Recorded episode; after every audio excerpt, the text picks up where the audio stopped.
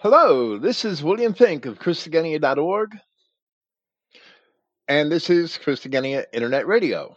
Today is Friday, January 29th, 2021. Praise Yahweh, the God of Israel, and thank you for being here. This evening, I'm going to present part 21 of our commentary on the wisdom of Solomon and this is titled The Adulation of Men. If you can't guess, then Solomon is still talking about idolatry throughout chapter 14 and different types of idolatry. So here we are, and we might be repeating ourselves a little bit, but we have to handle the material. I try to keep it as fresh as I possibly can. Ostensibly, the first sin in the Garden of Eden was caused by the admiration of a man, as we read in chapter 2 of the Wisdom of Solomon. Nevertheless, through envy of the devil came death into the world, and they that hold of his side do find it. Today, most supposed Christians continue to adore or worship men, many of whom are devils through professional sports, entertainment, and other media, they may imagine that they are only being entertained, but they are actually also engaged in adoring and idolizing their entertainers. Then they adapt themselves to the moral, religious, and political values of those same entertainers because they want to be like them. But the result is that they are no better than they are no better off than the sinners who had submitted themselves to the ancient priests of Baal. And according to Tertullian and other ancient authorities, the people had even worshipped the genitals of their priests. That may be graphic, but that is the truth of antiquity, and it is an underlying truth in the allure of Hollywood. In a different manner, adherents to Roman Catholicism or Eastern Orthodoxy have also always worshipped men by bowing themselves before icons and making prayers to presumed saints. But in reality, if you can worship dead men, what is it to worship men who are living? The churches call it veneration rather than worship, and they call the dead saints intercessors rather than gods. But it is all the same that to bow or kneel before a dead effigy and beg some favor is to worship something dead, something that cannot even help itself. That is the core of what Solomon describes here as the beginning of idolatry. Solomon had described a man who set up an image for display and provided for it that it might not fall, knowing that it was unable to help itself, for it is an image and has need of help. Then we read in the closing verses of Wisdom chapter 13 For health, he calls upon that which is weak. For life, prays to that which is dead. For aid, humbly beseeches that which has least means to help. And for a good journey, he asks of that which cannot set a foot forward. And for gaining and getting, and for good success of his hands, asks ability to do of him, meaning the image, that is most unable to do anything. Men, living or dead, also have need of help. And only God can help them. Even if Yahweh God chooses to do so through a man, he is the author of all assistance. So in Hebrews chapter 4, Paul of Tarsus beckoned his kinsmen, saying, Seeing then that we have a great high priest that is passed into the heavens, Jesus the Son of God, let us hold fast our profession. For we have not a high priest which cannot be touched with the feeling of our infirmities, like those same dead idols, but was in all points tempted like as we are, yet without sin. Therefore, come boldly unto the throne of grace, that we may receive mercy and find grace to help in time of need. Only God can help us. A tract on one prominent Roman Catholic website goes to great lengths to, to justify the superstitious act of praying to dead saints. Saints, I put that in parentheses, or I'm sorry, in quotation marks in the written version of this presentation because it's the church that calls these saints saints. And that just may not be the case. That church turns squat monsters into saints, but they're not saints in the eyes of Yahweh our God.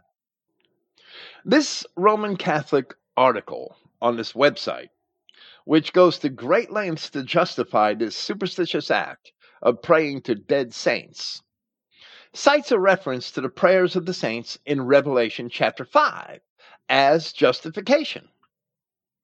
That citation is based upon another presumption, as the Catholics imagine that the saints mentioned there in that passage are dead and in heaven, and that is certainly not the case. Paul of Tarsus used the word saints consistently throughout his epistles to describe Christians who were living in his own time. Common Christians, whom he often addressed as saints in his epistles. In 1 Corinthians chapter 6, we see that those saints were men who had problems just as we do and could not even sort out their own matters. So Paul chastised them by asking, Do you not know that the saints shall judge the world? And if the world shall be judged by you, the common Christians of the Christian assembly in Corinth, are you unworthy to judge the smallest matters? He wasn't talking to dead people in heaven when he said those things. He wasn't talking to special people who performed miracles and were without sin or did some other great thing or, or people who who touched statues and tears of blood welled up out of their eyes and crazy superstitious things like that. He was talking to common Christians. In Ephesians chapter 6, Paul advised Christians to pray for the saints, but not to the saints. And by saints, he was once again referring to Christians in general, not to anybody special, not to anybody who was designated a saint by some pope. Paul wouldn't have known the first thing about a pope. He would have rejected the idea. Paul advised Christians to pray for saints, not to them speaking to those men who had sanctified themselves in Christ by separating themselves from the sins of the world, which is what's expected of Christians. Then in Revelation chapter 8, we read, And the smoke of the incense, which came up with the prayers of the saints, ascended up before God out of the angel's hand, where it is evident that those prayers emanate from living saints not from the dead saints who are already with God, or dead saints who are in the lake of fire because they were squat monsters and the Pope was wrong. Neither should men worship angels. And if we shouldn't worship angels, we sure as hell shouldn't worship men. Paul condemned the worshiping of angels in Colossians chapter 2. Later, in Revelation chapter 22, John described himself as having worshipped an angel. And he wrote, And I, John, saw these things and heard them. And when I had heard and seen, I fell down to worship before the feet of the angel which showed me these things.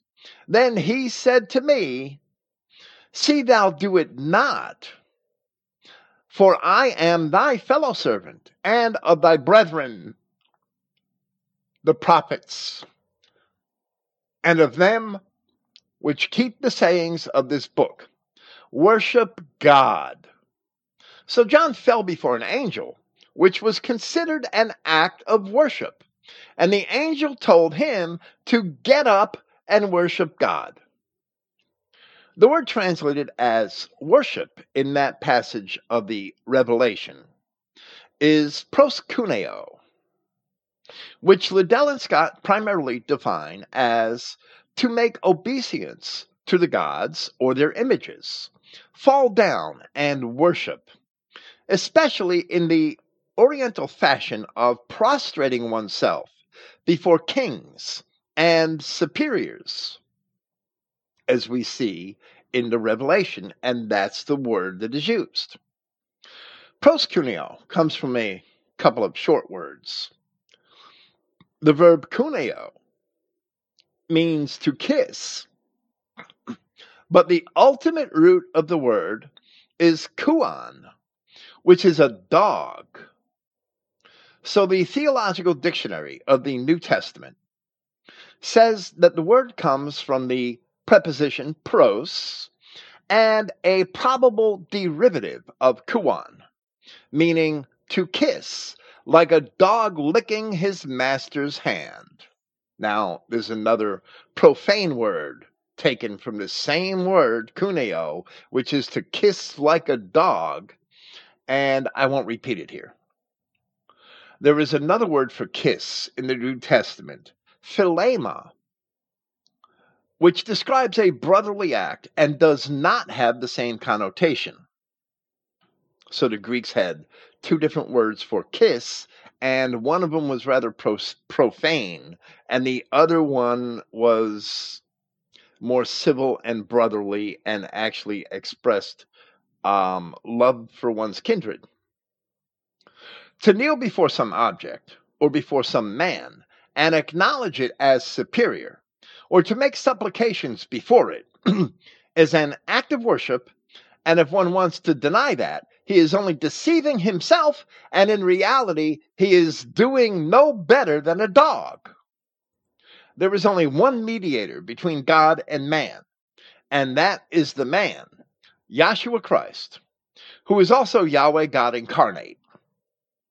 In that same article titled Praying to the Saints, which is found on that same Roman Catholic website, justified, it justified prayers to dead saints in spite of Paul's words, where it says, but that role as mediator is not compromised in the least by the fact that others intercede for us, speaking of Christ.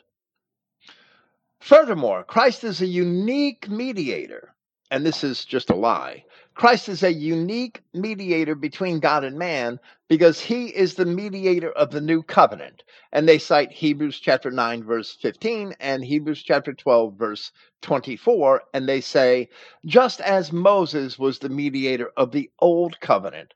And they cite Galatians chapter 3. But this is dishonest. This citation, this quote, this statement by this Catholic website is dishonest in several ways. First, if other men pray for us, that does not necessarily have anything to do with us. So, of course, it cannot interfere between us and Christ. Second, Paul did not say that the role of Christ was as a mediator was limited to the covenant itself and the church is therefore adding their own vain ideas to Paul's words. In fact, in 1 Timothy chapter 2, Paul wrote, For this is good and acceptable in the sight of God our Savior who will have all men to be saved and come to the knowledge of the truth. For there is one God and one mediator, period, one mediator, period. One mediator between God and men, the man Yahshua Christ, who gave himself a ransom for all to be testified in due time. So the Catholic Church lied. They selected one passage or two where Paul mentioned a mediator in relation to the new covenant and tried to limit the role of Christ himself to that particular aspect where Paul did not, and the Roman Catholic Church is built on lies. The Apostle John further clarified the role of Christ as mediator, where, in agreement with Paul, he wrote in chapter 2 of his first epistle My little children, these things write I unto you, that you sin not. And if any man sin, we have an advocate with the Father, Jesus Christ the righteous, and he is the propitiation for our sins. There is no other mediator, and there is no other advocate. And therefore, whether we pray for ourselves or for one another, we pray to Christ. But we should never pray to one another, as that is idolatry. It is a concept which is found nowhere in Scripture that we should pray to men or to the dead as if the dead could possibly save the living. That is the adulation of men. These priests, they sell these false concepts so that they could squeeze themselves in between men and God, as if they are some sort of authorities or as if they have some sort of special relationship with God apart from Jesus or Yahshua Christ that men don't have. And that's simply a lie. They're simply looking out for their own bellies. As long as we believe that men can save us, we will forever be oppressed by men. And that is a punishment from God. The sin of the ancient children of Israel, which ensured that they were suffer, that they would suffer for so long under the rule of tyrants, was to reject Yahweh their God as king and to demand an earthly king, as it is described in 1 Samuel chapter 8.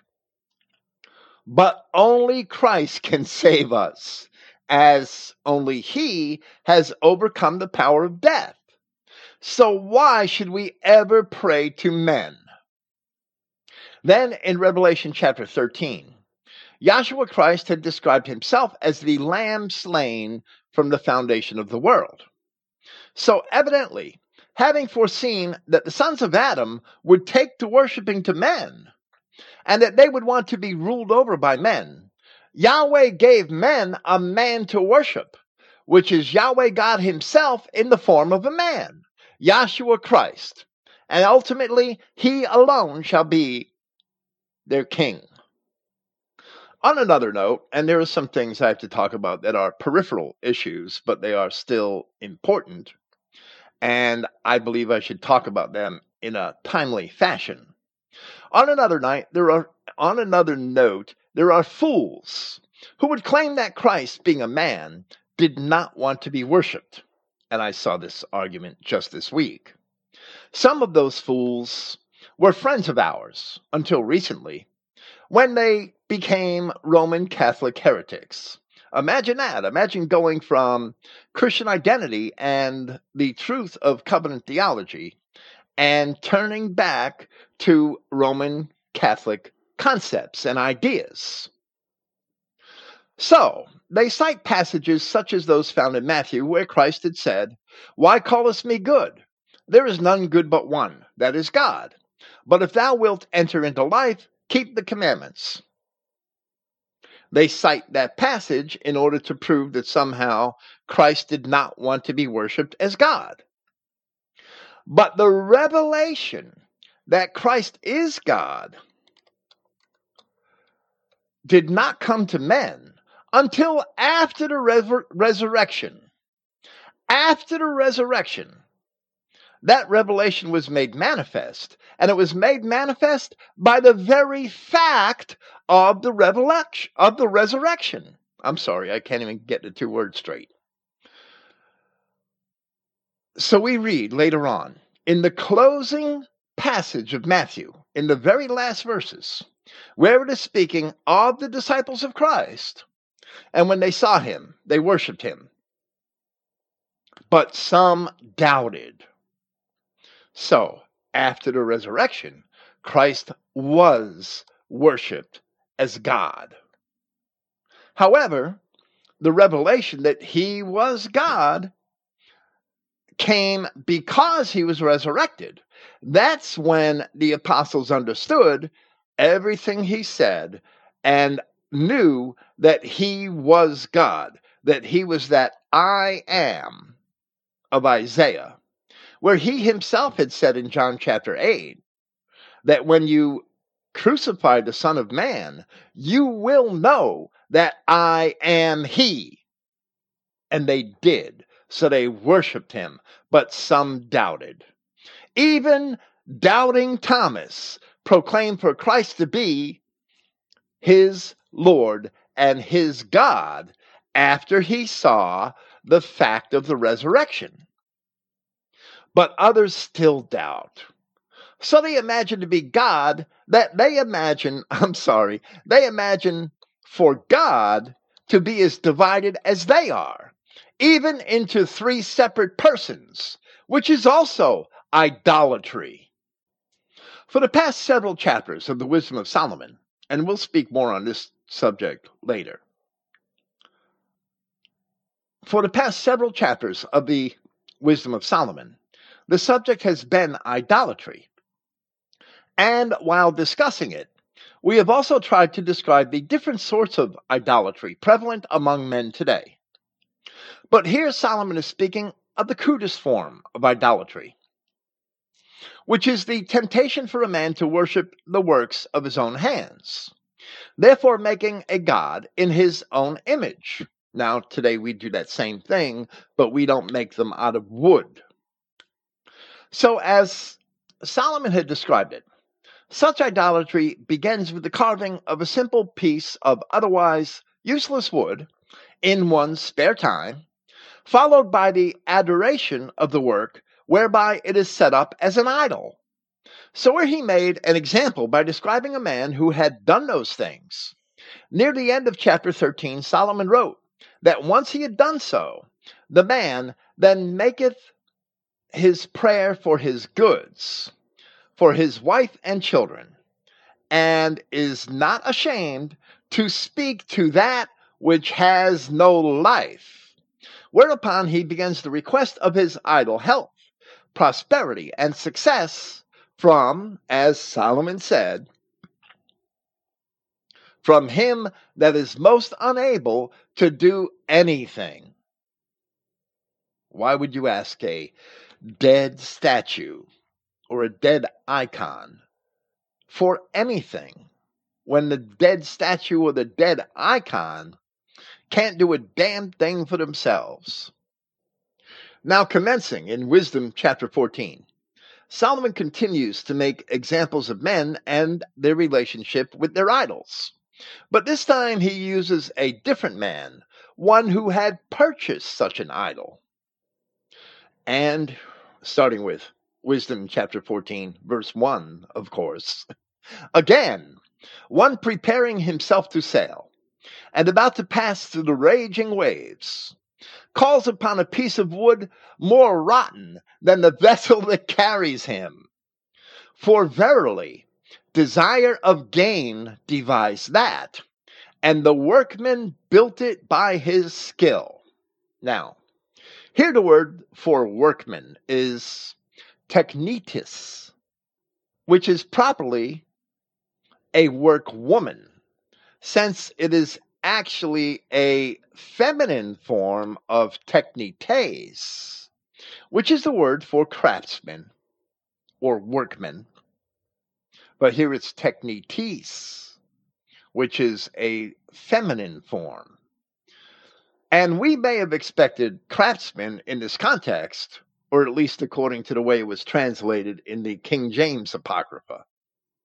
So the last clause of verse 2 would more properly be read, and the workwoman built it by her skill. Referring to the workings of wisdom personified as a woman, Technitis does appear on two earlier occasions in wisdom in chapters 7 and 8. So a man would purchase an idol fashioned by a craftsman, or perhaps by a craftswoman, which is really nothing but a dead piece of wood. And he prays to it for safety as he plies the waves in a somewhat more useful piece of wood, which is the boat that carries him. While we already mentioned this in relation to Solomon's earlier warnings against idolatry in Wisdom chapter 13.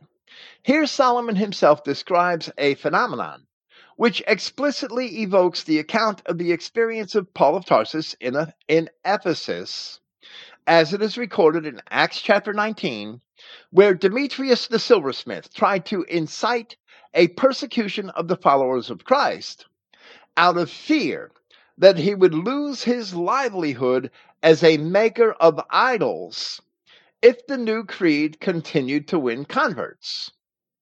So idols are crafted and sold for the benefit of the craftsman or the merchant, and not for the efficacy of the god or demon which the idol represents. But once they are purchased, they are worshiped by men. If you sell statues and icons of supposedly dead saints, you are going to find ways to claim their legitimacy and to promote their efficacy. If you purchase the same, you are going to find ways to believe in their legitimacy and efficacy. No man wants to be convicted of his own stupidity. From its inception, in the fourth century after Christ. The Roman Catholic Church has been a maker or promoter of idols. However, they are manyfold in nature. For example, we may read in the pages of Bede, an 8th century Roman Catholic writer in England, how the Romish popes would send relics, relics which were supposedly from the bodies of dead saints, to British churches which had submitted to the authority of the Pope as a sort of reward for their obedience to him. So, at least in part, the popes increased their power through the allure of idolatry. And the churches then had relics which it could use to beguile the curious there is no telling whether Rome ever exhausted its supply of what it claimed were the bones of the apostles and martyrs. It sent out so many bones to so many churches that some kike was probably carving up pigs in a back room. But while the church encourages the veneration of statues and other objects, it has also created idols out of its priests, popes, and whatever dead men or women which it determines for itself to be saints. The church has even made idols of Yahweh God Himself in its so called Trinity doctrine, claiming that various aspects of the one true God are different persons, when in fact they are only manifestations of one person or entity. It is not even fitting to consider God to be a person, as that alone makes the invisible God into the likeness of a man. The same thing for which Paul had criticized the Romans. Rather than person. In Hebrews chapter 1, where the King James Version reads, speaking of Christ, who being the brightness of his glory, the brightness of the glory of God, and the express image of his person, where substance would have been a better word, and upholding all things by the word of his power, when he had by himself, by himself, purged our sins, sat down on the right hand of the majesty on high. Paul had used a word that means substance, and Christ is the image of the substance of God. He is not the image of his own substance. That word for image is actually character. It is not a mere reflection.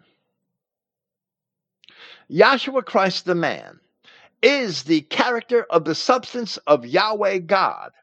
And Yahweh God has no other character.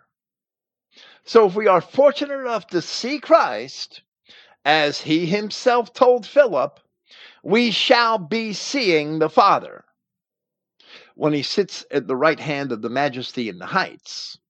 Don't imagine that he's sitting next to somebody because God, the fullness of what is God, is invisible. Christ is his person. God, the invisible God, is not a person. Don't turn the image of the invisible God into a man. He did that for us. And his name is Yahshua Christ. Wow. Why don't they get that? As he continues, Solomon professes that only God can keep a man safe in such situations as he describes. This man who bought this idol and is pl- plying the waves, relying on his idol for safe passage. And Solomon says, But thy providence, O Father, governs it. For thou hast made a way in the sea and a safe path in the waves. The word for providence is pronoia, which is literally foreknowledge. Often in certain contexts, in English, the term is used as a secular synonym for God. The Latin term providentia is foresight or foreknowledge, from a verb providere, meaning to foresee. Here, Solomon uses the term Father as a title addressing God Himself. So we may perceive that such use is not novel in the New Testament. And it is also a concept which even Moses understood. While Yahweh God had informed the children of Israel that ye are the children of Yahweh your God, as we read in Deuteronomy chapter 14, in the Song of Moses, recorded later in that same book, in chapter 32, we read, and I'll read from verse verses 3 through through 9, because I will publish the name of Yahweh. I'm using Yahweh and not the Lord, because the Hebrew that lays behind those words, the Lord, the Hebrew is Yahweh because I will publish the name of Yahweh. Ascribe ye greatness unto our God. He is the rock, the same rock which Paul later identified as Christ. So, Yahweh God does not have schizophrenia. Moses did not have schizophrenia and project it onto God. He's not two people, he's not divided, he's one entity and he is represented and made himself incarnate through one man, Yahshua Christ. They are both the rock because Christ is God. He is the rock. His work is perfect, for all his ways are judgment. A God of truth and without iniquity, just as Paul said of Christ. Just and right is he. They have corrupted themselves their spot, the sin on them, their spot is not the spot of his children. They are a perverse and crooked generation. Do ye thus requite Yahweh, O foolish people and unwise? Is not he thy father? Yahweh God is the Father. Is not he thy father that has bought thee? Has not he made thee and established thee? Remember the days of old, consider the years of many generations, and ask thy father, meaning one's earthly father, and he will show thee, thy elders, and they will tell thee. When the Most High divided to the nations their inheritance, when he separated the sons of Adam, he set the bounds of the people according to the number of the children of Israel. For Yahweh's portion is his people, Jacob is the lot of his inheritance. So, as early as Deuteronomy chapter 14, Yahweh is considered to be the father of his people Israel. That same former friend who has departed from us to chase Roman Catholic Trinity idols had also made the plain statement, and I will screenshot it, I will cut it out and put it with this podcast. He made the plain statement that Trinitarians do not consider Yahweh and Father interchangeable terms. And of course, when you think about it, they cannot because they attempt to divide God into three persons. So therefore, if the Father is Yahweh, then Yahweh cannot be all three persons. And Yahweh cannot be God, but only one of the persons, God. Only one of the persons of God can be the Father. Claiming that Yahweh is not the Father allows them to imagine that Yahweh is God and the Father and Son are different so called persons of God. The manure gets deeper as they proceed from there. But even this leaves them in a quandary. We have seen Moses explain that Yahweh is the Father in Deuteronomy chapter 32. And later in Scripture, we read in Isaiah chapter 64 But now, O Yahweh, thou art our Father. We are the clay, and thou art our potter, and we are the work of thine hand. The truth is that Yahweh God is not three persons, but one, and anything else is idolatry. Christ is his person. Christ is the character of his substance, showing that thou can save. I'm sorry. Now Solomon continues to address God as the Father, as we have already explained, that from Wisdom chapter 9, this entire discourse, from chapter 9 to the end of the book, the entire discourse is a prayer to God. So once again, he's addressing him in the second person you, showing that you can save from all danger. Yeah, though a man went to sea without art. The translation of these first four verses is good. In fact, most of the translation of this chapter is very good. But verse 4 we would render more literally, showing that you are able to save from all things, even when a man may tread without art without art, without something that was crafted, without an idol. So, in spite of whether a man travels with or without his idols, if he completes his journey, it is God who preserved him, and certainly not his idols. And in that manner, Solomon completes the profession, and he says in verse 5 Nevertheless, thou wouldest not that the works of thy wisdom should be idle and therefore do men commit their lives to a small piece of wood, and passing through the rough sea in a weak vessel are saved. And while this translation is fine, I will still offer my own. Perhaps the King James translators rendered schedia as a weak vessel only because the word often referred to a crudely made vessel, such as a raft or a float, but was generally used to describe a boat or sometimes even a larger vessel later on in, in Greek from Thucydides, according to Liddell and Scott. So in later Greek, it was used generally. to describe a boat or a larger vessel. I would translate this verse, verse 5 of Wisdom chapter 14, to read But you desire not that the works of your wisdom be idle. Therefore, even in the smallest piece of wood, men entrust their lives, and passing through the waves, they are brought safely in a boat. Yahweh God, the Father, whom Solomon is addressing, is herein portrayed as having concern to preserve men, even if the men themselves had turned to idols, that his own wisdom not be rendered idle. I D L E. However, the smallest piece of wood is not necessarily a reference to an idol, but rather to the vessel in which the men had entrusted their lives.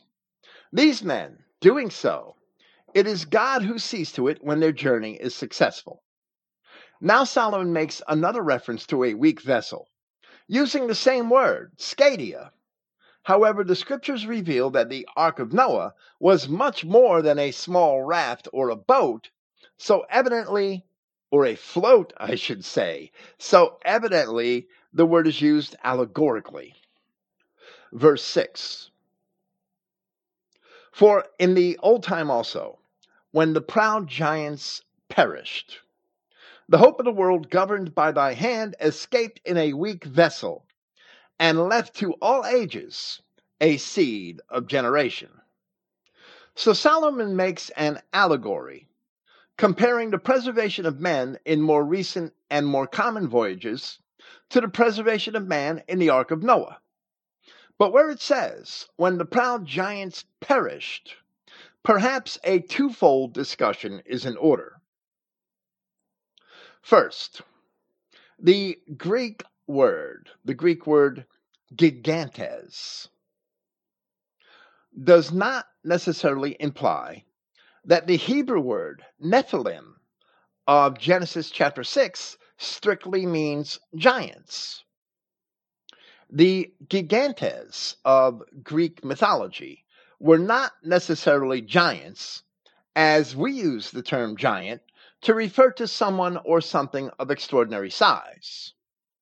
Rather, the word seems to be derived from the words gay for earth and genea for born. And therefore, gigas, or the plural gigantes, means earthborn ones. And that makes perfect sense because in Greek mythology, originally the gigantes, or giants here, are the earthborn generation of the Titans, who were imagined to be the mythological children of heaven and earth, or Uranus and Gaia.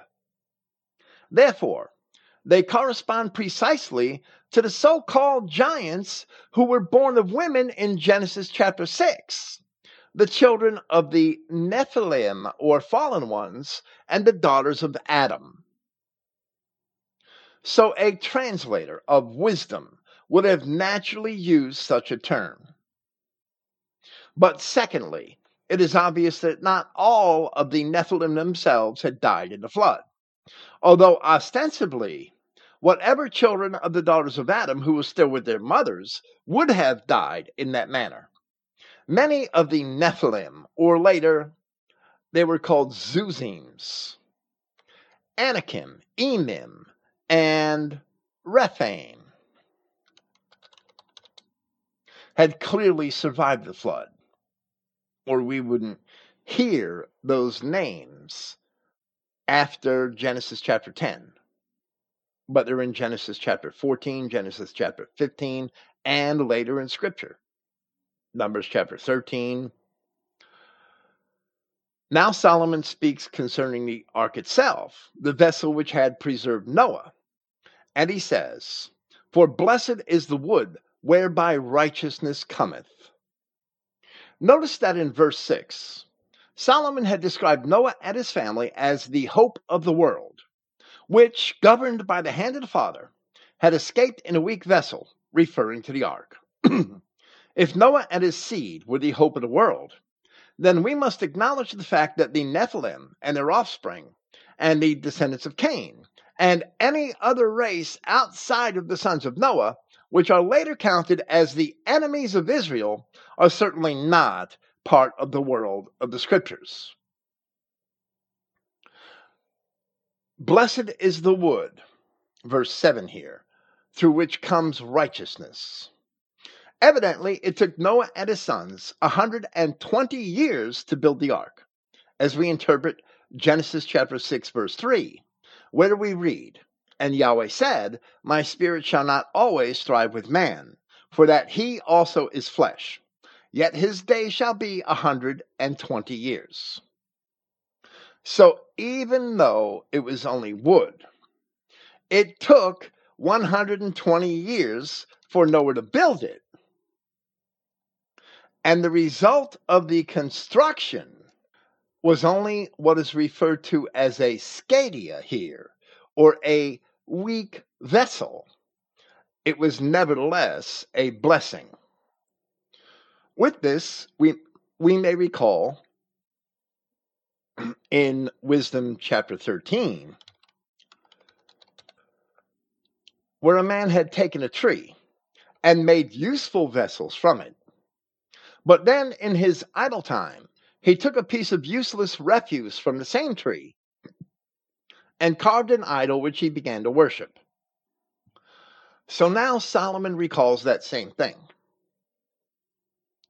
But that which is made with hands is cursed as well it, the wooden idol, as he that made it. He because he made it, and it because, being corruptible, it was called a god. The useless piece of wood, left over from the useful portion, which was used to make something good, may have been put to better use if it were not made into an idol. But because the useless wood was made into an idol, even though the wood itself had no choice in the matter, it was cursed as well as its maker. So for that, Solomon says in verse 9 For the ungodly and his ungodliness, what the sinner produces. And this is why a man will never convince Yahweh to accept a bastard For the ungodly and his ungodliness are both alike hateful unto God. For that which is made shall be punished together with him that made it. Even though Yahweh, in his mercy, would not have his wisdom remain idle, as Solomon had explained in verse 5, and therefore he may preserve even those men who, in their endeavors, had turned to idols. It is inevitable that in one way or another they will ultimately suffer punishment for their idolatry, and the idols themselves shall be destroyed. If the idol is to be burned in the fire, its maker may well suffer that same fate, even if by fire he would only suffer in the torments of this world. Now, in that same manner, wisdom continues.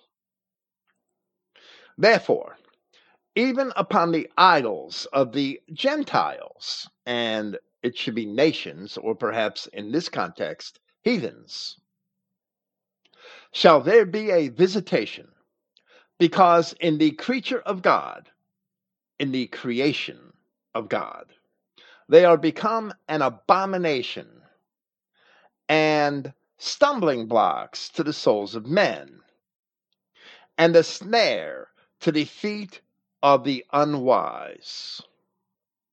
Of course, the Greek word for Gentiles here is a plural form of ethnos or nations. And perhaps, but not necessarily speaking of the non Israelite nations, it may have been translated as heathens, whether they were Adamic or not. That is because, ostensibly, none of the other nations, Adamic or otherwise, were given the laws or the knowledge of Yahweh. So they were uncultured in that sense, even regardless of the apparent level of civilization to which they had attained. As we read in 1 Chronicles chapter 16, for all the gods of the people are idols, but Yahweh made the heavens. Throughout the narrative of the Old Testament, the idols adopted by the children of Israel usually came from among the other nations, whether they were the golden calves of Egypt or the phallic symbols of the Baal temples of Mesopotamia and Canaan. But Abraham's own ancestors, who were Hebrews, were also idolaters. As we read in Joshua chapter 24, that your fathers dwelt on the other side of the flood in old time, even Terah, the father of Abraham, and the father of Nachor, and they served other gods. By flood, in that passage, the Euphrates River was meant. And Padanaram was on the other side of the Euphrates River from the land of Canaan. So we see that idolatry was very old. And it must have befallen the sons of Noah not long after the flood. The flood of Noah, not the river Euphrates. So Paul told the Athenians, as it is recorded in Acts chapter 17, where he is alluding to Deuteronomy 32 8, in that very same portion of the Song of Moses, wherein Yahweh God is first identified as Father in Scripture, God that made the world and all things therein, seeing that he is Lord of heaven and earth, dwelleth not in temples made with hands, neither is worshipped with men's hands, as though he needed anything, seeing he gives all to all life and breath and all things, and is made of one. I will scratch the word blood here, it doesn't belong in the original, and I'm quoting the King James Version and has made of one all nations of men for to dwell on all the face of the earth, and has determined the times before appointed, and the bounds of their habitation. And that's a direct allusion to Deuteronomy 32 8. That they should seek the Lord, if haply they might feel after him and find him, though he be not far from every one of us. So instead, all Adamic men, except Abraham, had gone off after idols. And the call of Abraham took him and his descendants out of that world of idolatry, at least as long as they themselves chose to follow Yahweh. Now, speaking of when those idols were first devised, Solomon says, For the devising of idols was the beginning of spiritual fornication, and the invention of them the corruption of life. But this is a lie, as the translators have introduced a grievous lie into the text. There is no word for spiritual in the text. And it should be clear that mere spiritual fornication, which is an artificial religious construct of the same modern churches that engage in idolatry, does not change the nature of the creation of God. To change the nature of the creation in a manner which corrupts it, a greater sin must be perpetrated. The verse should be translated. For the beginning of fornication is the invention of idols, and the discovery of them is the corruption of life. You start forming God in your own image, and before you know it, you're going to be sleeping with niggers. Just look at the Catholic Church and the Orthodox Church. So, for those who find the idols devised by men, the end result is fornication and the corruption of life. Even if the adulation of men is not direct, it is still the adulation of the works of men. And when men believe that they can make gods in their own image, then in essence, the man himself is pretending to be a god. And such humanism always leads to corruption. As we had explained in part 19 of this commentary, which was titled Patterns of Idolatry, all of the ancient pagan religions, and especially Baal worship, were centered around fornication in the form of fertility rituals, which were basically marriages at the altar, the worship of genitals, temple prostitution of both boys and girls, and other depraved practices. Marriages at the altar originated in pagan temples. And in that context, marriage is the act of sexual intercourse, not an exchange of Christian marriage vows. We had spoken about the phallic worship and sexual degeneracy of Baal worship, Bacchus, Aphrodite, and other pagan religious cults contemporary to the time of Solomon and the Old Testament kingdom of Israel. So, what the church's claim was only spiritual fornication in the Old Testament was actually literal fornication. Fornication, which included race mixing. And in Hosea chapter 5, we see the result, where the word of Yahweh had spoken in reference to the northern kingdom of Israel and said, They have dealt treacherously against Yahweh, for they have begotten strange children, and now a month shall devour them with their portions. So, in that manner is fornication the corruption of life, as Esau, being impious, was called a fornicator by Paul of Tarsus in Hebrews chapter 12, since he had taken his wives from among the women of the Canaanites. Now, since Yahweh did not create either idols or idolatry, Solomon says in verse 13, For neither were they from the beginning, neither shall they be forever. For by the vain glory of men they entered into the world, and therefore shall they come shortly to an end. And the last clause, where, where a verb is poorly translated, it would be better rendered, and for this reason the abrupt end of them is planned. The word translated as vainglory in verse 13.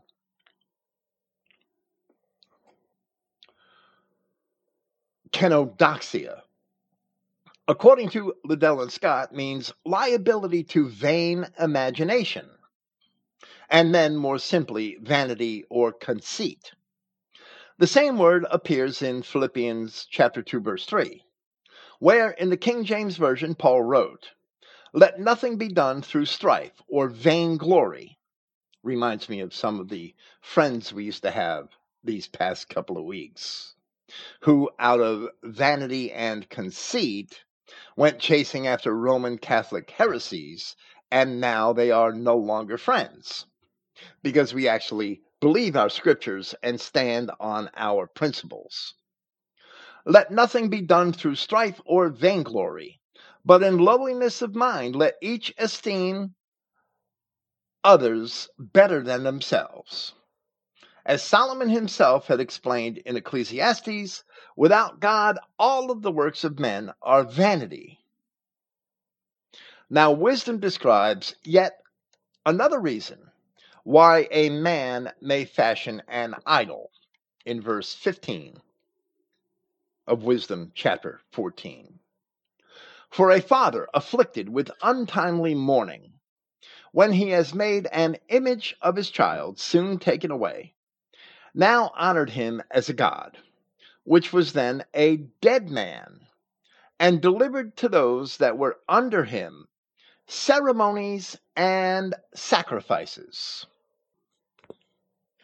This sort of idol is hard. It's at least it's hard for me. I have not really found one. This sort of idol is hard to locate in scripture or history, where it is easier to find dead ancestors who are worshipped, or child gods, child gods who grew to adulthood. But Solomon is clearly attributing the origin of at least some idols to bereaved fathers who would lament a lost son. I think Pete Peters did that once and idolized his own son. That's a sort of digression, a side note that's a relic of Christian identity history. While we have seen parallels to this phenomenon in the modern world, as I have just mentioned, no doubt it also existed in antiquity. The phrase translated as ceremonies and sacrifices is in Greek mysteria, that's the word from which we get mysteries from, and teletas, and it literally means mysteries and rites or mysteries and rituals. The religious cults, the Greek religious cults, kept many of its mysteries secret, and violators of those secrets were punished. For that reason, we do not have a lot of information about how a lot of these cults were begun because they were mysteries and they were kept secret. Now, as an example of that assertion, I will cite a passage from the ancient Greek historian Herodotus where he was giving some background information while describing a feud between the Aeginetans and the Athenians. And he wrote in Book 5 of his histories that anciently, and even down to the time when this took place, the feud, the Aeginetans were in all things subject to the Epidaurians, and had to cross over to Epidaurus for the trial of all suits in which they were engaged with one another. After this, however, the Aeginetans built themselves ships, and growing proud, revolted from the Epidaurians. Having this, having thus come to be at enmity with them, the Aeginetans, who were masters of the sea, ravaged Epidaurus and even carried off these very images of Damia and Auxesia, A U X E S I A, Auxesia, kind of difficult for me to pronounce, which they set up in their own country, in the interior, at a place called Oea, about 20 furlongs from their city. This done, they fixed a worship for the images, which consisted in part of sacrifices, in part of female satiric choruses. That's satyrs choruses. The satyr being that sexually insatiable half man, half goat creature from the outside outside areas of society. So, the rituals. They fixed a worship for the images, which consisted in part of sacrifices and in part of female satyrs' choruses, while at the same time they appointed certain men to furnish the choruses, ten for each goddess. These choruses did not abuse men, referring to sodomy but only the women of the country, referring to rape. Holy orgies of a similar kind were in use also among the Epidaurians, and likewise another sort of holy orgies whereof it is not lawful to speak. So, who knows what the hell was going on there?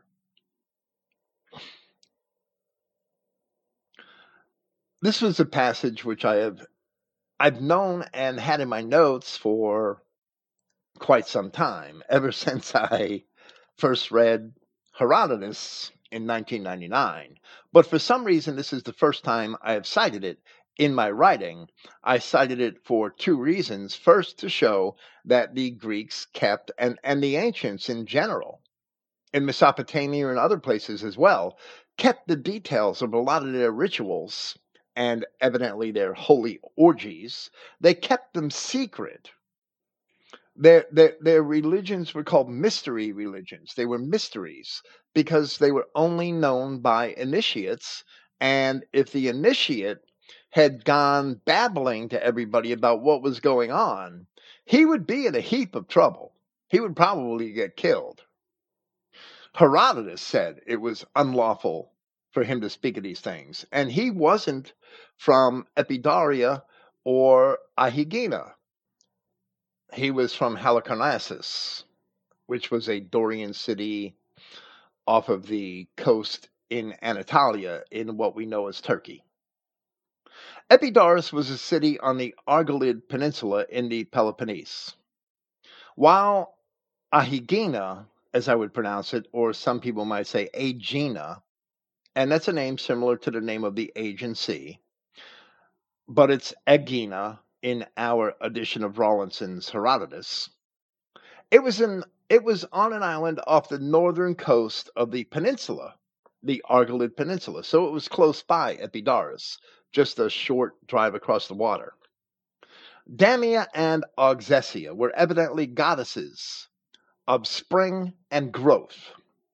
And here, once again, we see not only the literal fornication to which idolatry and the adulation of men inevitably lead. But we also see that certain rites were kept secret, and it is difficult to penetrate the true nature and origin of many sects of ancient paganism. But as Paul of Tarsus had warned in chapter 5 of his epistle to the Ephesians, and have no fellowship with the unfruitful works of darkness, but rather reprove them for it is a shame even to speak of those things which are done of them in secret. Those holy orgies that Herodotus couldn't even talk about. Wow. I'm glad he didn't talk about them. Not that I have virgin ears. Now Solomon describes how the adulation of men was perpetuated. I may have said perpetrated a minute ago. I wrote perpetuated. I'm sorry. Thus, verse 16, thus in process of time, an ungodly custom, grown strong, was kept as a law. And Herodotus talked about things being unlawful for him to even speak of. And graven images were worshipped by the commandments of kings. There is no doubt that the kings of antiquity upheld the worship of idols, such as we see in Babylon, where even Daniel the prophet had suffered at the hands of the king for refusing to worship the idols of Babylon. Even earlier, when the kingdom of Israel had divided, Jeroboam I demanded that the people of the ten northern tribes depart from the worship of Yahweh in Jerusalem, because he knew as long as they went to Jerusalem in Judah, and worship Yahweh in the temple, that he could never control them. So he demanded that they worship the golden calves of Dan and Bethel, which he had set up along with an associated priesthood. He set that up as the state religion so that he could force the people to worship the state religion and he could control them. To ensure control over a people, Tyrants must also maintain control of their religion. That's why we have IRS 501c3. That's the only reason why we have it.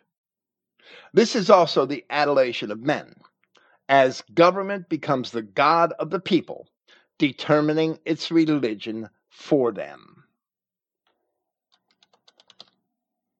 Often kings themselves were worshipped as the Egyptian pharaohs were considered to be both intercessors between the gods and men. Does that sound familiar? And gods on earth. like the Egyptians, Julius Caesar and later Roman emperors took for themselves the title of Pontifex Maximus, as they esteemed for themselves to be the bridge builder. That's what Pontifex means bridge builder. And today you'll read in dictionaries and encyclopedias that nobody's really sure why the why the pope is called pontiff, and that's a lie. Whenever it's repeated, that's a lie. The pope today calls himself pontiff because he thinks he's the pontifex, the bridge builder between God and men. And the ancient Romans believed the emperors, Julius Caesar had the title. Pontifex Maximus, the bridge builder, the chief bridge builder, the Maximus bridge builder between God and men, or the gods and men to Caesar. Then, from the time of Octavian or Augustus Caesar, the Roman emperors fancied themselves as the Son of God because the Roman Senate imagined that their dead fathers had become gods, even decreeing them to be gods and that led to the worship of the living emperors. Various emperor cults in Rome dedicated temples and religious rites to living emperors. Throughout the early portions of this commentary on the wisdom of Solomon, we had asserted that wisdom was certainly written by Solomon, even if it was translated into Greek by a much later hand. While the mainstream academics, like all of them, all assert that wisdom was written by some Hellenistic writer of the first century before Christ. But to add to the many arguments we have already presented, this explanation here of the development of idolatry here in wisdom is nothing like that of the typical Hellenistic writers, whether they be Judeans such as Philo of Alexandria, or pagan Greeks, such as Apollodorus or Callimachus, who was an earlier Alexandrian. The earliest Greek poets insisted that their images fell from heaven, and neither did the wisdom of Solomon express that, nor would it accept that. But this is seen in the words ascribed by Luke in Acts chapter 19 to the town clerk of Ephesus, where we read, And when the town clerk had appeased the people, he said, Ye men of Ephesus, what man is there that knoweth not how that the city of the Ephesians is a worshiper of the great goddess Diana? That's actually the Roman name. The Greek is actually Artemis and of the image which fell down from Jupiter. And of course, I don't know why the King James followed the Roman names for these idols, but Diana is Artemis and Jupiter is actually Zeus in the Greek. It would be Jupiter in, in Latin. So it should say Artemis and Zeus. Seeing then that these things cannot be spoken against, ye ought to be quiet and do nothing rashly.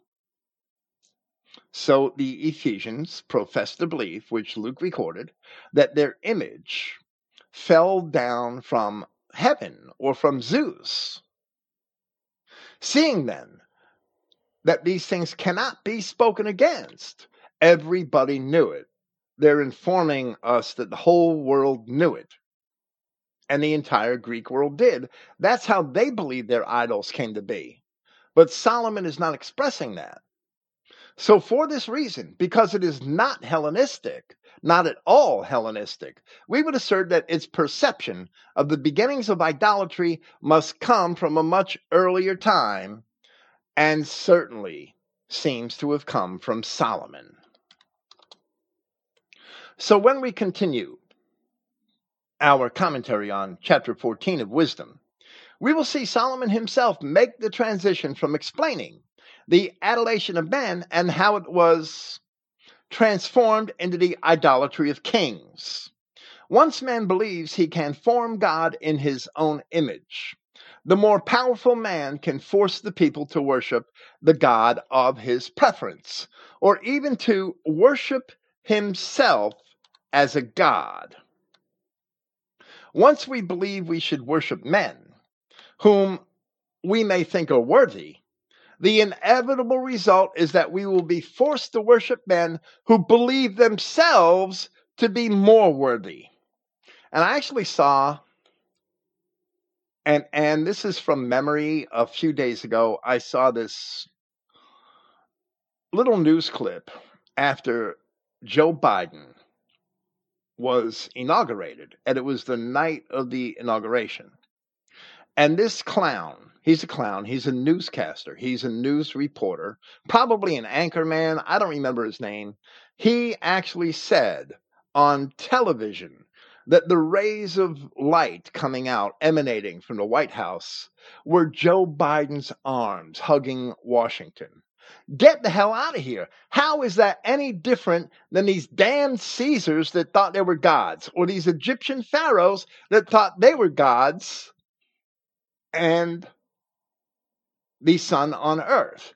It is no different.